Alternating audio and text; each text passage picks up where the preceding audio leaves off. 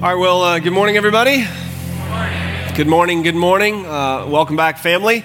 Uh, it's good to see you. Uh, guests, it's good to see you here this morning. I've had a chance to meet some of you this morning, but my name's Kale. I'm the teaching pastor here at the Delaware campus. And uh, I want to start off by just giving us an update. So, gosh, six to eight weeks ago, probably, I asked uh, our uh, campus here, just be praying for our Marion campus. So, just to give you a little background, if you are new, uh, several months ago, a number of months ago, uh, we sent out uh, about 75 folks, 75 to 100 folks to uh, plant. Uh, or launch a campus of LifePoint in Marion, following what we believe to be God's activity there, and things are going well. one of the biggest frustrations that we've had is we thought we were going to be moving into a facility in like March or April. And as the months went by, it was like, man, this is just not moving. The uh, barber who was there at the facility hadn't been able to move into his uh, permanent uh, facility yet. And we couldn't move into that facility till he moved into his new facility. And so, uh, six or eight weeks ago, I asked uh, us to just pray and really to pray around a couple of things. Yes, we want to see them move and us be able to move in, but we also prayed that uh, we would see some momentum, see God move in ways that were not related to the building because we were reminded that, uh, as Paul and I were talking about this, Paul is our uh, teaching pastor there, that, hey, we, we don't trust in buildings, right? We trust in the name of the Lord our God. It's not a building that disciples people. So I just wanted to share with you as we've prayed over the last, I asked Paul a little while ago, I said, man, how, you know, how have things been going? He and I talk almost every week. And uh, he said, Kale, honestly, we've had new folks come in our temporary location. New folks join us on a Sunday morning six weeks in a row. And uh, he said, it feels like we have a real sense of momentum. And uh, this past week, the barber moved, right? And, and get this, right? So, absolutely, praise God. But this is so cool. Uh, the barber actually, Paul has been working on this relationship there between the barber shop and, and us. And the barber reached out to us, to LifePoint, said, Will you guys help us move? And so uh, several of our folks came and helped the barber shop move into their new location. And they were so grateful. He said, Hey, we want to serve dinner to your entire church, right? Uh, to the Marion campus. And so Paul is just thrilled at the relationship that seems to be uh, developing there. And so just wanted to say thank you for praying, but also praise God because God does, uh, He's doing what He does, right? And I think sometimes, uh, I'm, I'm, convinced sometimes God slows the process down uh, to get His people to depend on Him in prayer. Right, to recognize that we're not independent of him, but we are dependent upon his activity. We can't do this on our own. It is uh, he who does the work. We, uh, We've been in a series now, we've been calling Labels uh, for more than 10 weeks, and we're studying our way through the Gospel of Luke. And the big idea of this series is that uh, the gospel calls us to a life above labels. Uh, one of the things that is the, one of the more consistent themes of Luke is, is uh, Jesus associating uh, with the poor, with the destitute, with the tax collectors, with the prostitutes, with the people who've been labeled sinners by the culture around them, these people who have been negatively labeled by oftentimes the religious uh, folks around them who have labeled them such and Jesus associating with those people and saying, hey, that doesn't define who you are. The labels that culture has put on you, or that maybe you've even put on yourself, that doesn't, that need not define you. Uh, you can be defined by your relationship with me. So he calls them, come, follow me. And so we've said the gospel calls us to a life above the labels. Now, what's interesting is that uh, this week and next week, we're actually going to be looking at uh, Jesus' interactions not with the poor, but with the rich. And what's, I think, powerful is that while Jesus absolutely uh, associates with the lowly, and there is a focus in the Gospel of Luke on the poor, on those who do not have, the have nots, it's not that Jesus is like, I really don't like rich people. In fact, he's calling them to follow him as well. It's just that the rich have uh, maybe some unique difficulties, as we've been talking about last week, as we'll talk about this week, and as we'll talk about again uh, next week. Difficulties in following Jesus because of the sneaky way that the love of money can find its way into our hearts. And so uh, we're going to be in Luke 18 this morning, starting in verse 18. And uh, many of us will be familiar, some of us maybe not, and that's okay. The passages are going to be here on the screens for you, but we're going to be looking at the story here of the rich young ruler who comes to Jesus and asks him this. Verse 18 And a ruler asked him, Good teacher, what must I do to inherit eternal life? Now, just for some context here, he's asking how to get into heaven. And that's been sort of the theme of chapter 18 is this idea of how does one enter into the kingdom of God? Jesus is telling everybody the kingdom of God is here. Salvation is here. Well, how do you get that? How are you saved? How are you forgiven of your sin? How do you get into the kingdom? And Jesus has been talking about in chapter 18. He talked about, he told a story of two men who prayed, a Pharisee and a tax collector. And, and who of those went home justified before God? The one who was humble before the Lord. That's the one who received salvation. He talks to people about needing to accept the kingdom of God and have faith like a child a total dependence upon the Lord. He says you can't enter the kingdom unless you receive it like a child. So that's been sort of the theme of, of Luke 18 is, well, how does one enter into the kingdom of God? So this ruler comes, and that's another thing to note. Um, it doesn't say he's rich or young. That's something we see in Matthew and in Mark. Matthew and Mark tell the same story, and they tell us that he's young and he's rich, and Luke tells us he's a ruler. In other words, he's got everything going for him from a worldly perspective. He is rich, he's young, he's got authority, he's in a position of importance, and as we're going to see in this passage, he's also a very moral person. And so it seems like he is candidate, I mean, candidate number one for getting into heaven. From an earth, right? From the way their culture would have looked at it, it's like, I mean, he's rich, young, powerful, and he's not arrogant. Wow, right? He's a good person, follows the rules. Surely he's going to get into heaven. Jesus is going to look at him and say, You're already in, right? This is what happens. Verse 19 Jesus said to him, Why do you call me good? No one is good except God alone.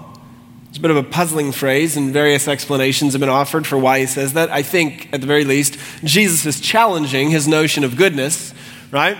Do you call me good just because I am a teacher, because I'm a religious figure, or do you really think that I'm good, perfect? Because he says only the Father, only God is perfect, right? Only God alone. The Son is perfect. Let me say that. The Son is perfect, Holy Spirit. He says only God is perfect, which I think is a bit of irony as well, because I think in some ways he's looking at the young man and saying, Do you really re- recognize who you're talking to? Right? The Son of God, God in the flesh. Well, verse 20, Jesus goes on, You know the commandments do not commit adultery, do not murder, do not steal do not bear false witness. Honor your father and mother. And the young man said, All these I have kept from my youth.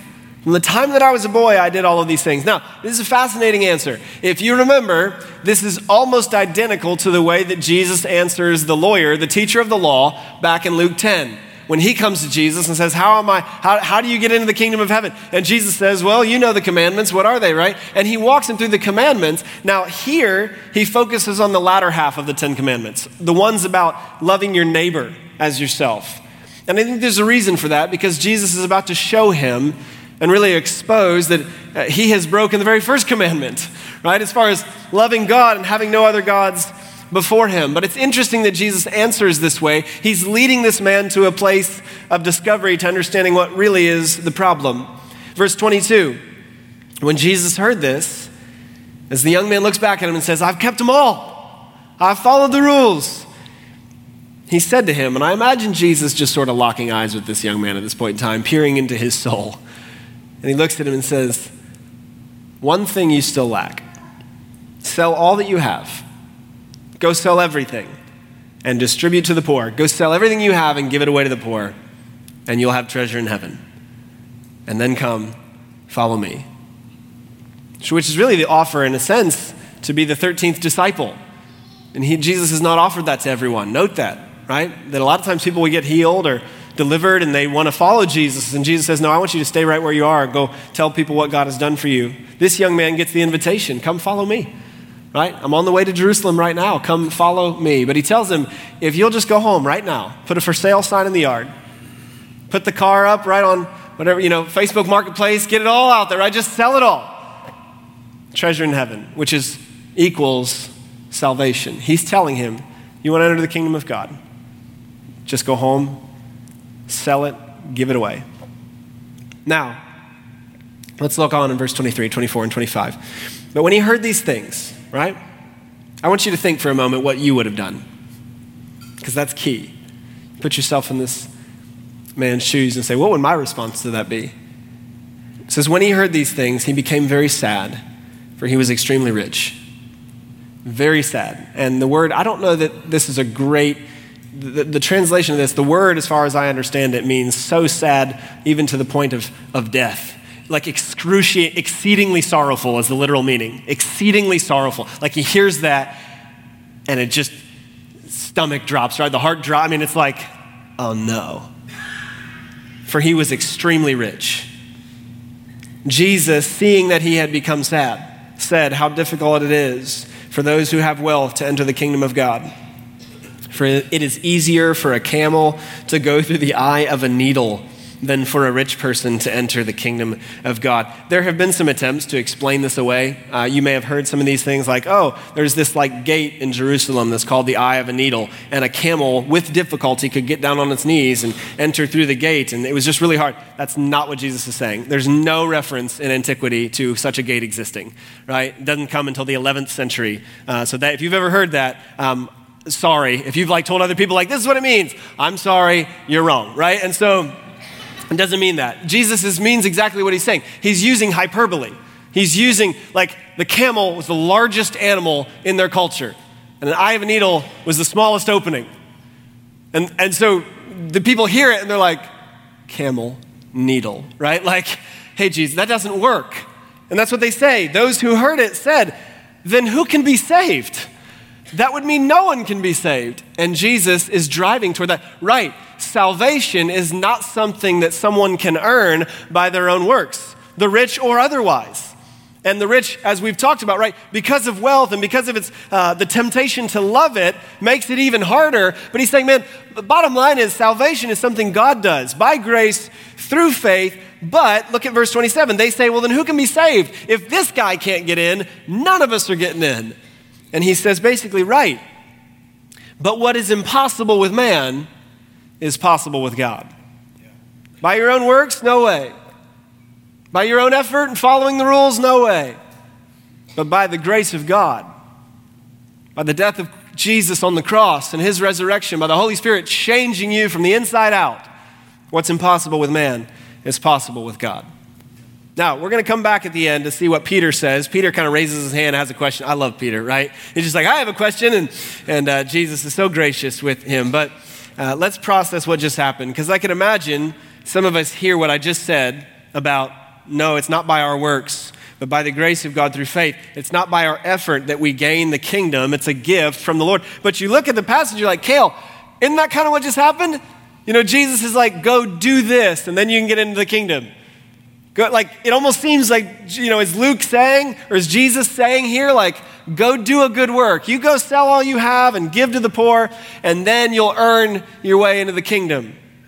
No, that's not what Luke is saying. It's not what Jesus is saying. We have to remember Luke, who wrote this and who records Jesus saying this, is the same guy who wrote the book of Acts, where we get some of the most uh, purely just gospel responses. Peter and Paul preaching, and people going, What do we do?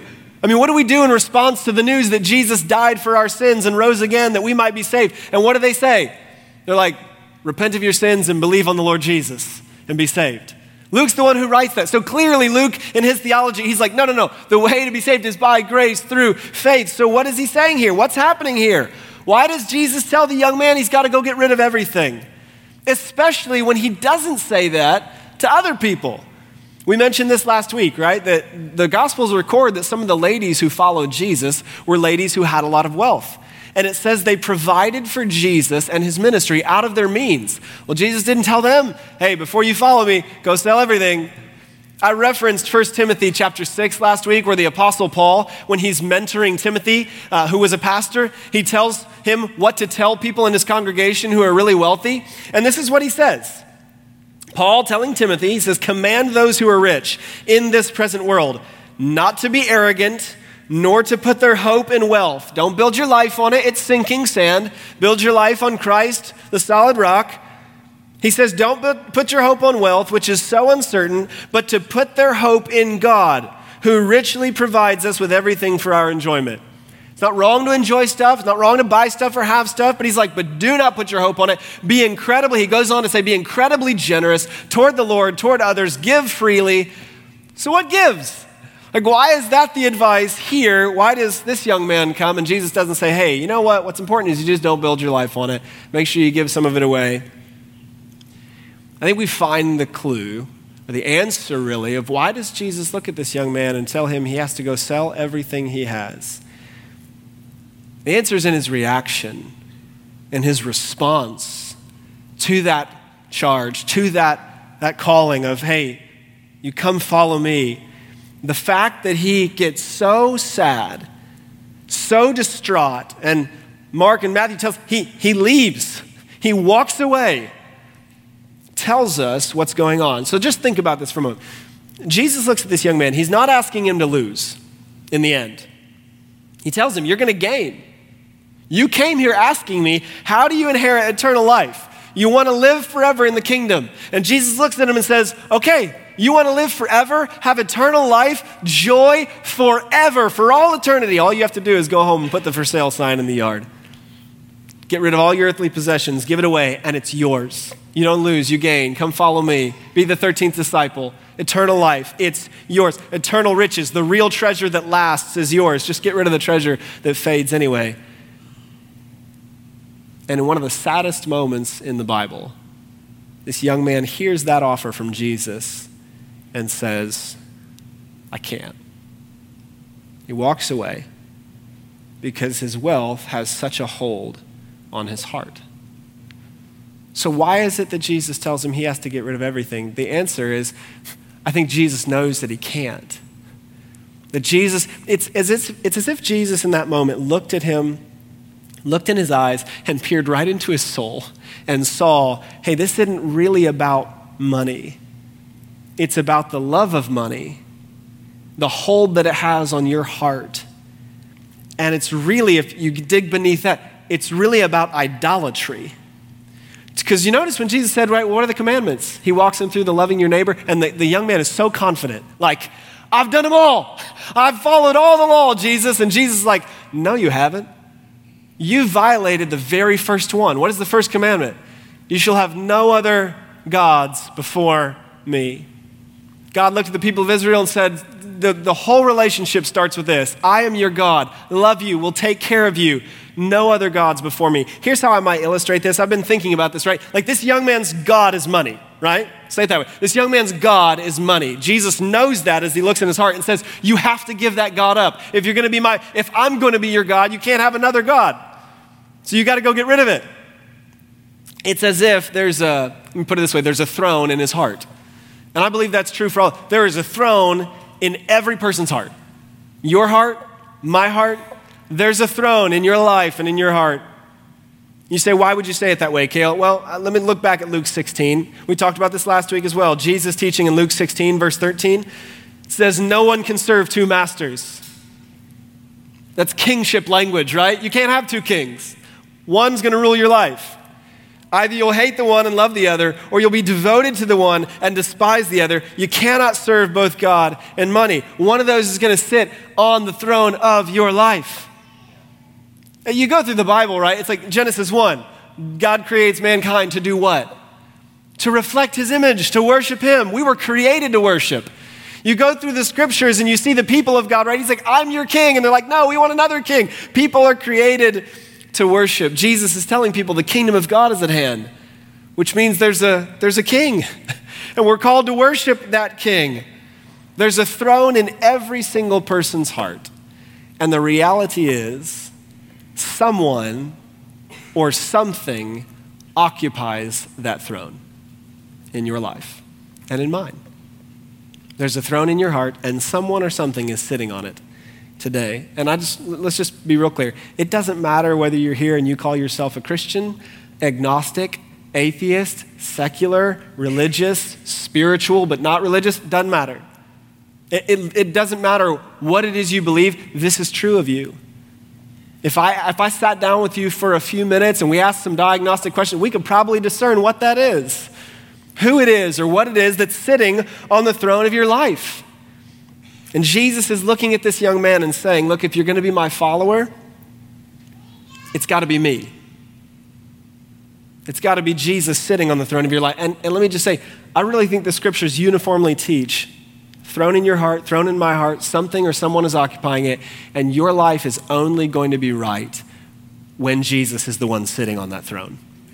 That everything else, right? If there's something else or someone else sitting there, everything goes astray. So Jesus is looking. That's why he tells him, You got to go give it up. Why, Jesus? Because someone's sitting in my seat.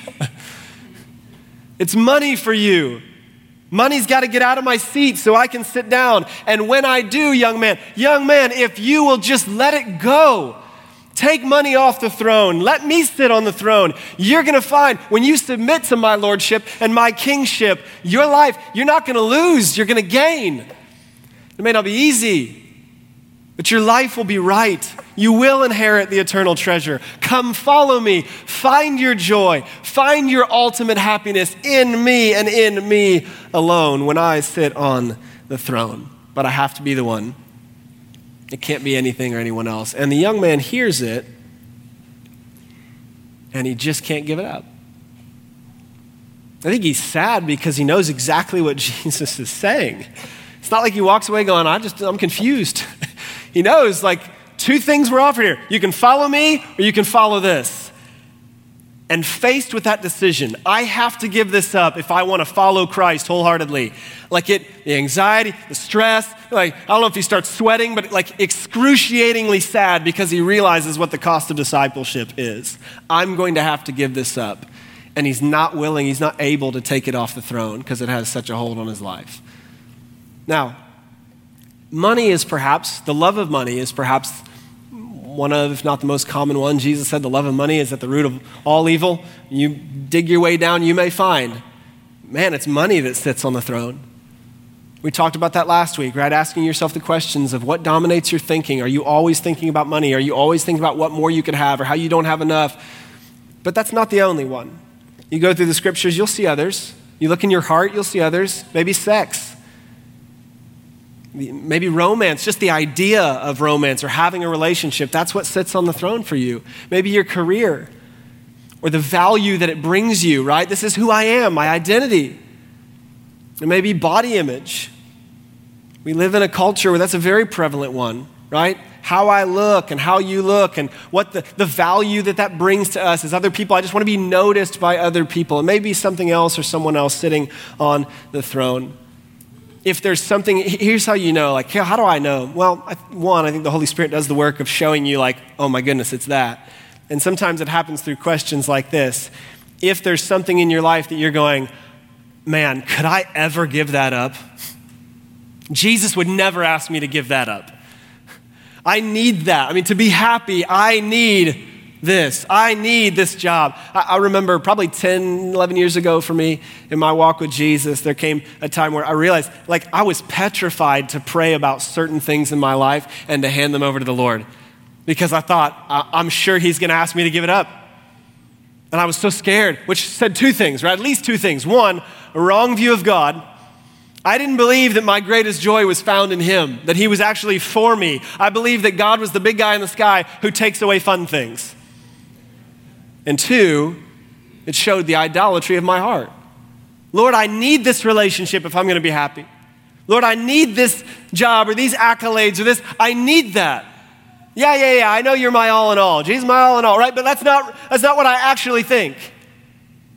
I need this. So if you're in the place where you're going, you know, hey, like I loved you, but he would never ask me. And you're nervous. Maybe you pray that way. You're like, I don't even pray about that.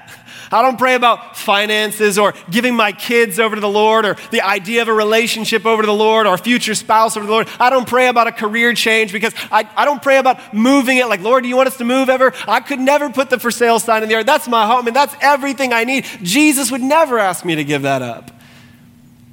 That's an idolatry problem if someone else or something else is sitting on that throne competing with Jesus, Jesus doesn't sit on that throne with somebody else or something. It's not a two seater, right? It's a one seater. And Jesus says, it'll be me or it'll be something else. And ultimately, you're like, well, how does that relate to faith? That's what faith is. Faith is saying, Lord, I'm going to turn my eyes upon you, and everything else grows strangely dim.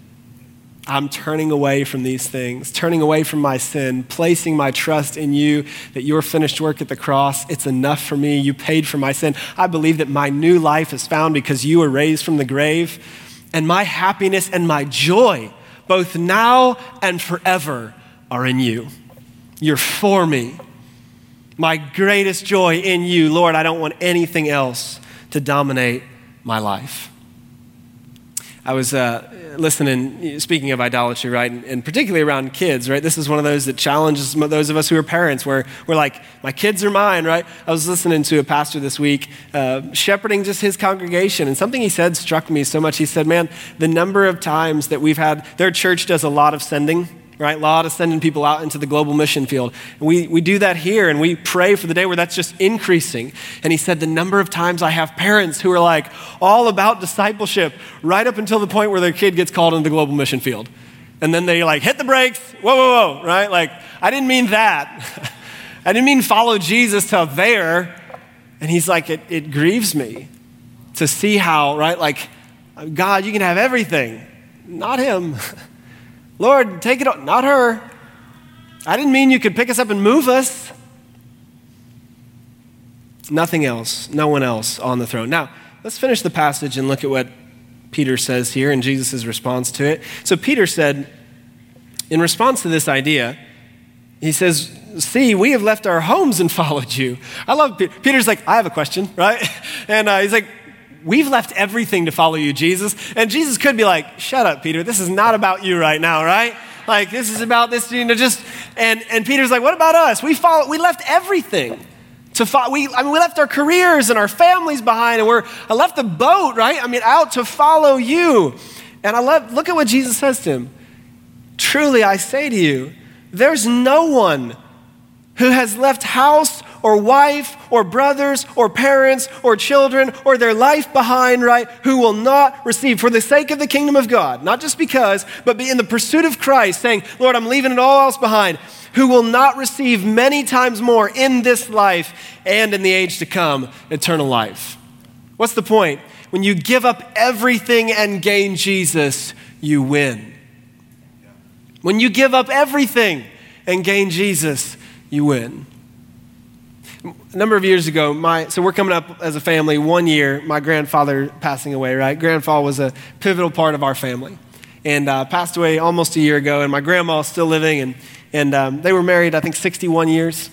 And 35 years ago, I've shared some of this before, right? They just super rocky time in their marriage, nearly split apart. My grandma gave her life to Christ. And she went to my grandpa and told him, I love you, but you have to be second. He has to be first. You and everything else have to come second. That was, he did not like that. He wasn't a believer. He was not a follower of Jesus, and he didn't understand. But if you were to ask her 35 years later, was that worth it? To give up everything to follow Jesus, to put everything else second, put Jesus on the throne of your life? I think she'd tell you it's the best decision she's ever made my grandfather, it doesn't always work out this way, my grandfather became a believer in Christ.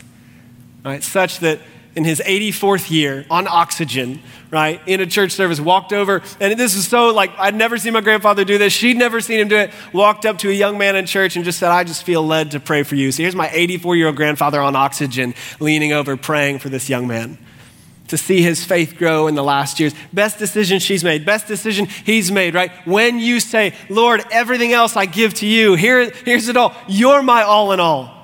I believe you, Jesus, paid it all, and all to him I owe. For sin had left a crimson stain, he washed it white as snow. When we come to that point of full surrender and we see Jesus take the throne, it's yours anyway.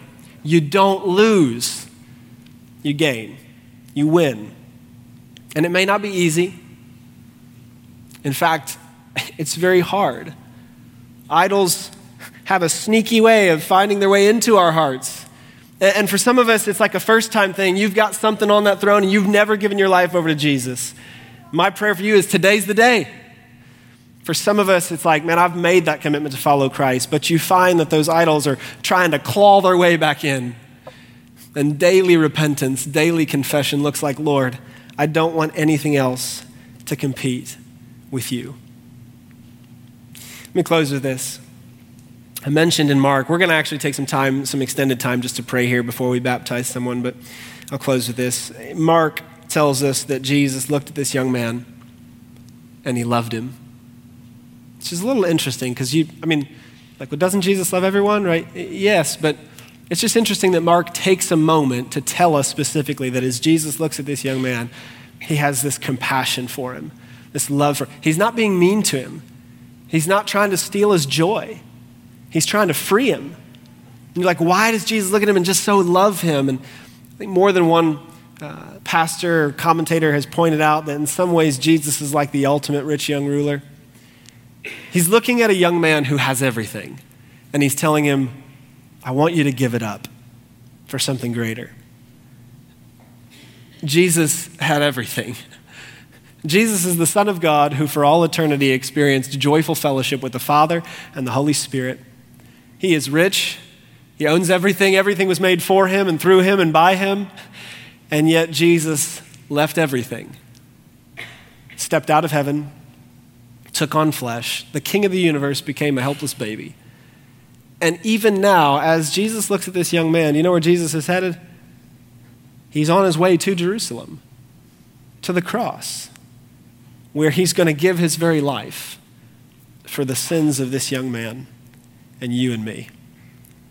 And so uh, Jesus isn't asking him to do anything that he's not already done. Jesus isn't asking you to give up anything that he's already not given up. He has given up everything, came after you in love. The scriptures tell us God so loved the world that he gave his only son. That God demonstrates his love for us in this that while we were still sinners, Christ died for us. Jesus gave it all. And he's telling this young man, You give it all and you're going to find in me something so much greater. Here's been my hope and my prayer for us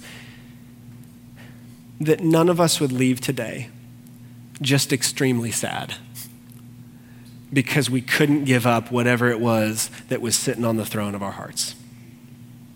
That none of us would leave here today knowing, for some of us right now, you know, I know what it is, I know who it is. And Jesus is saying, it has to go. For you to be my follower, it has to go.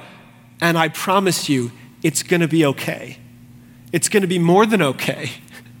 You're going to find real and true and lasting joy in Him and Him alone. And my prayer has been, oh Lord, don't let any of us leave today just being sad, knowing I can't give it up.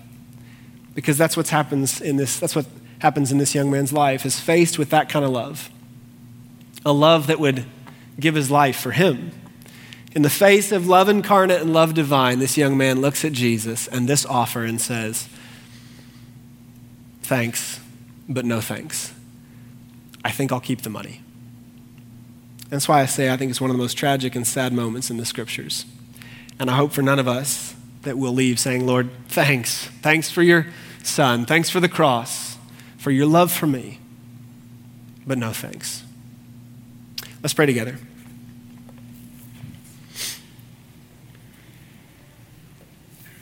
As I said, we're going to take just some extended time in prayer here. And I'm going to kind of lead us through this time, but my goal is really that you would pray and reflect and allow the Lord to speak to you. And I want to start off just by saying, hey, will you take some time just to confess to the Lord? If you sense and see this morning there is something or someone competing with Jesus for the kingship of your life, will you hand that over to Him this morning? Confess that to God and turn it over to Him. He's a good Father. You will not lose in the end. Don't be the one who tries to cling to this life but loses it, lose it for the sake of the gospel and find it in Christ. So take some time right now just to pray. Ask the Lord, Lord, is there any idol clawing its way back in or something that I've never given to you? And this morning at a heart level, will you give that over to Jesus? Take some time just to pray now.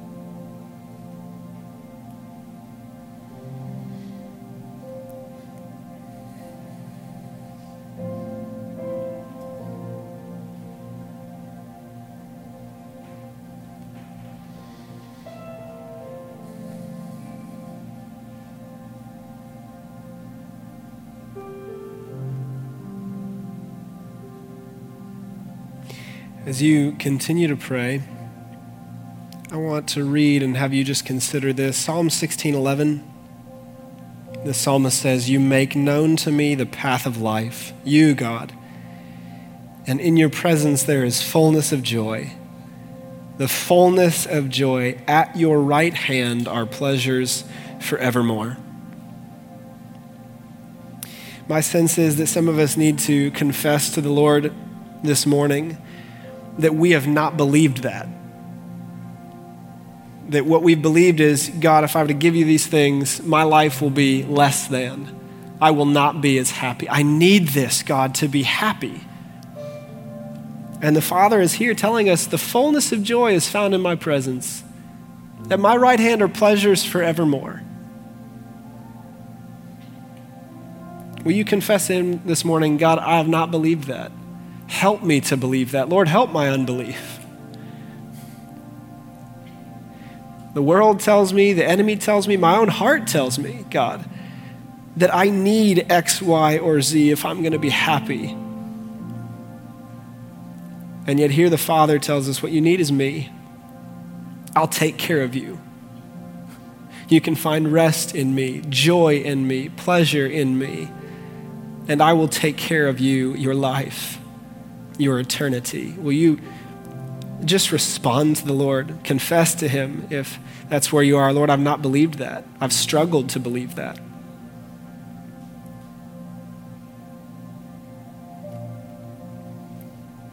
And for some of us, um, we are believers. We've made that commitment to Christ, but this is a daily walk. And we need to recommit to the Lord today, confess sin, ask God to cleanse us from the inside out. But for some of us, this is maybe the first time. And there has been someone or something else sitting on the throne of your life, and maybe this morning you're ready to say, I want to take that off, that person, that thing off. Jesus, I want you to take your rightful place in my life. I want to give you an opportunity. If that's you this morning, I want to give you an opportunity to pray now. To say, Heavenly Father, I confess my sin to you. I cannot fix myself. And I believe it is only by the blood of Jesus shed on the cross that I am forgiven only because he was raised from the grave on the third day that I can have new life. And Jesus, from this day forth and forevermore, I want you to not only be my Savior, but my King. Come take your rightful place in my life, in my heart. In Jesus' name, amen and amen.